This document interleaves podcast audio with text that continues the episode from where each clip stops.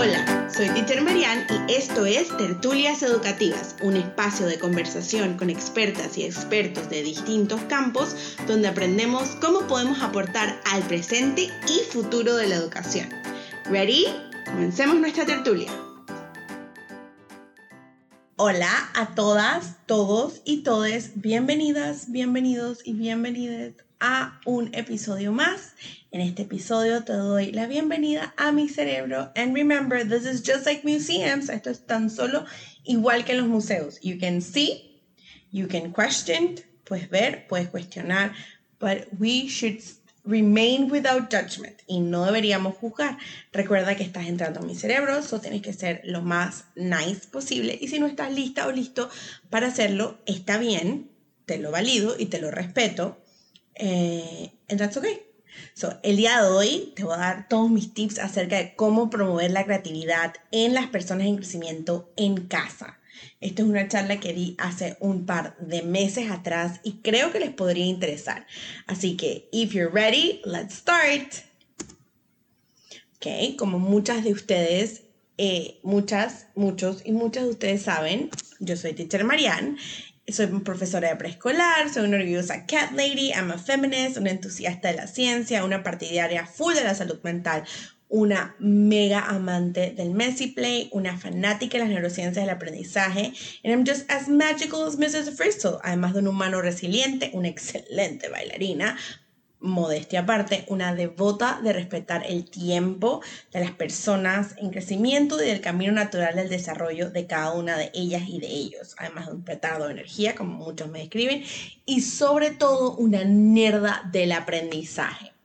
Así que, para explicar cómo podemos promover la creatividad en nuestras casas, debemos comenzar obviamente por lo primero, que es describir y definir qué es la creatividad. Y la creatividad es la capacidad de generar nuevas ideas o conceptos de nuevas asociaciones entre ideas y conceptos conocidos que habitualmente producen soluciones originales.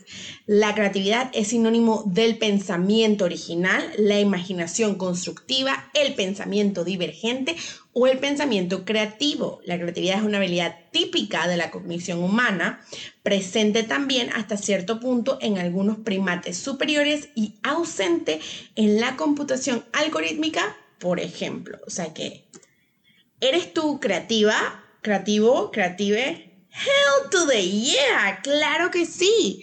Todas, todos y todes son extremas, somos, y me incluyo, extremadamente creativas, creativos y creatives. Pero ahora, ¿cómo influye esta capacidad creativa en nuestro día a día con nuestras personas en crecimiento? Muy bien.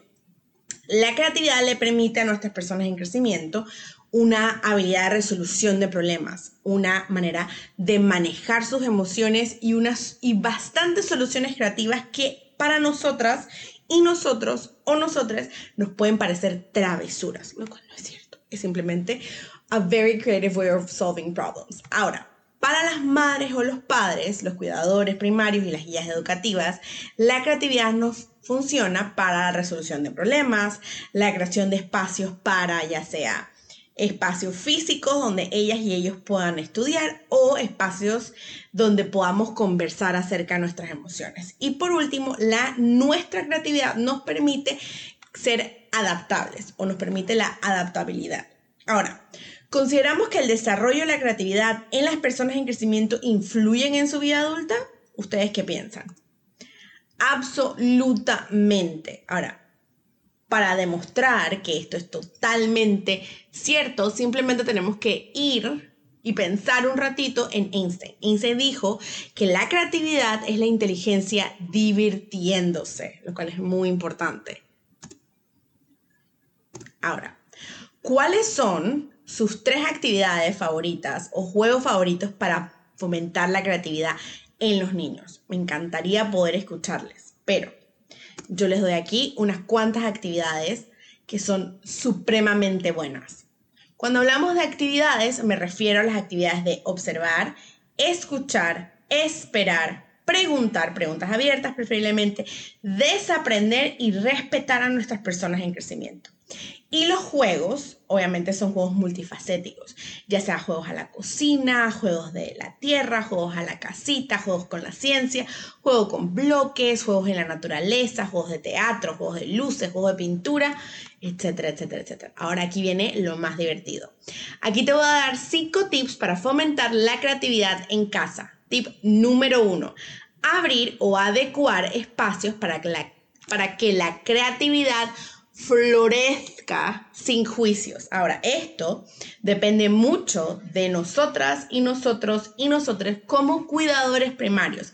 Recordemos que muchas veces debido a nuestra crianza, debido a nuestra propia historia personal y a lo que aprendimos en el proceso de crecimiento, tendemos a proyectar nuestras necesidades o a proyectar nuestras propias inseguridades en nuestras personas en crecimiento, lo cual es válido porque todo el mundo está aprendiendo y todas, todos y todos somos personas en crecimiento. Sin embargo, para poder abrir o adecuar estos espacios donde la creatividad pueda fluir y florecer sin juicio, siempre debemos comenzar por nosotras, nosotros y nosotras mismos.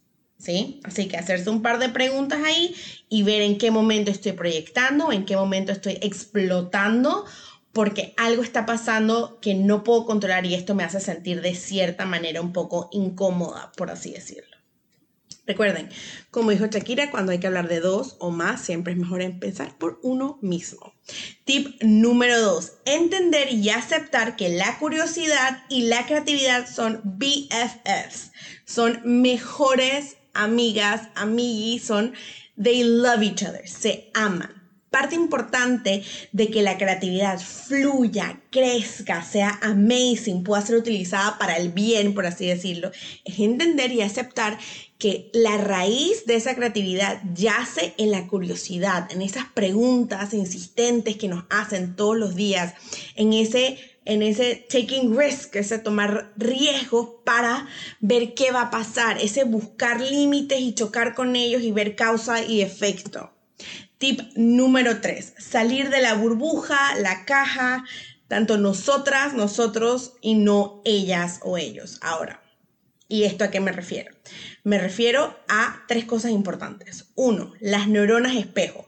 El 80% de nuestro aprendizaje es traído el cerebro, es aprendido por nuestro cerebro gracias a las neuronas espejo. Dos, compartir los juegos que nos encantaban de peque no solamente nos ayuda a conectar con ellas y ellos, con nuestras personas en crecimiento a un nivel emocional hermosísimo, sino también que recordamos que nosotras, nosotros y nosotros también fuimos personas en crecimiento y también disfrutamos de esto y también éramos tomábamos riesgos y también teníamos muchísima creatividad que nos llevó, eh, o muchísima curiosidad que nos llevó a resolver problemas de manera creativa. Y poco a poco, a medida que fuimos creciendo, nos fuimos olvidando un poquito de esto. Pero eso no significa que no podamos volver a tocar nuestra niña o niño interno. Y por último, crear experiencias de calidad. Y a esto me refiero con ya sea dates one on one, mami y Chiqui van al cine o papi y Chiqui van a jugar fútbol. Lo importante aquí es la calidad versus la cantidad. Más valen 20 minutos de juego activo y significativo sin ver el celular que 3 horas con el celular. Sí, y la llamada y la oficina. Recordemos, calidad versus cantidad. Número 4. Crear protocolos de seguridad. ¿A qué me refiero con esto? Esto es un concepto que de seguro alguien más lo tenía, pero yo lo nombré, de seguro tiene otro nombre, pero yo lo nombré crear protocolos de seguridad. ¿A qué me refiero con esto? Mis estudiantes tienen libertad total y creatividad total en los espacios que compartimos juntos. Sin embargo, hay reglas y hay reglas sencillas y basadas en seguridad. Esto es lo que va a pasar. Si esto pasa, pasa esto, causa y consecuencia. Eh, y si quieres hacer algo más allá de las reglas, pregúntame. Esto también tiene mucho que ver con validar esa sensación o esa emoción de sentirse seguras y seguros de poder explorar. Entonces, crear estos protocolos de seguridad donde ellas y ellos se sientan seguras y seguros de poder explorar esos límites, pensar fuera de la caja, utilizar esa curiosidad y esa creatividad a su ventaja sin correr peligro, que es lo más importante. Ni ellas, ni ellos, ni nosotras, nosotros, nosotros. Y número cinco, modelar autocompasión y entender que el fracaso es parte del proceso. Y yo sé que este es el tip que más nos va a costar probablemente, porque entender, porque una cosa es entender la autocompasión y decir como, ah, sí, ok, yo voy a ser autocompasiva conmigo misma o conmigo mismo, pero ponerlo en práctica, uff, yeesh, that's something really hard, es algo súper difícil, pero que eso no nos quiten las ganas de modelar la autocompasión y de entender que el fracaso, a pesar de que a nosotras, a nuestra generación, nos los vendieron como lo peor del mundo y probablemente estamos haciendo lo mismo con nuestras personas en crecimiento porque nuestra intención es siempre brindarles lo mejor, pero cuando ustedes se convierten en padres biológicos o cuidadores primarios biológicos, a ustedes no le dieron un manual su pequeña o su pequeño no vino con un manual debajo del brazo. Todas, todos y todos estamos aprendiendo a ser la mejor versión de cuidadora o cuidador primario que podamos ser.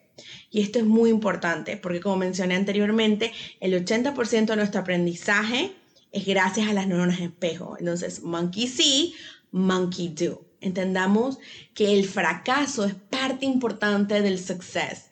Si no fracasas, como dicen por ahí, no lo estás ni siquiera intentando. Si fracasas, me estás diciendo que at least you're trying, por lo menos lo estás intentando.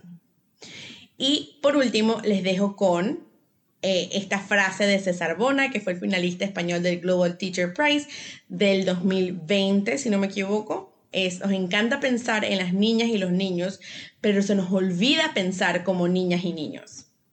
Así que con eso los dejo. Ha sido placer tenerles aquí en mi cerebro.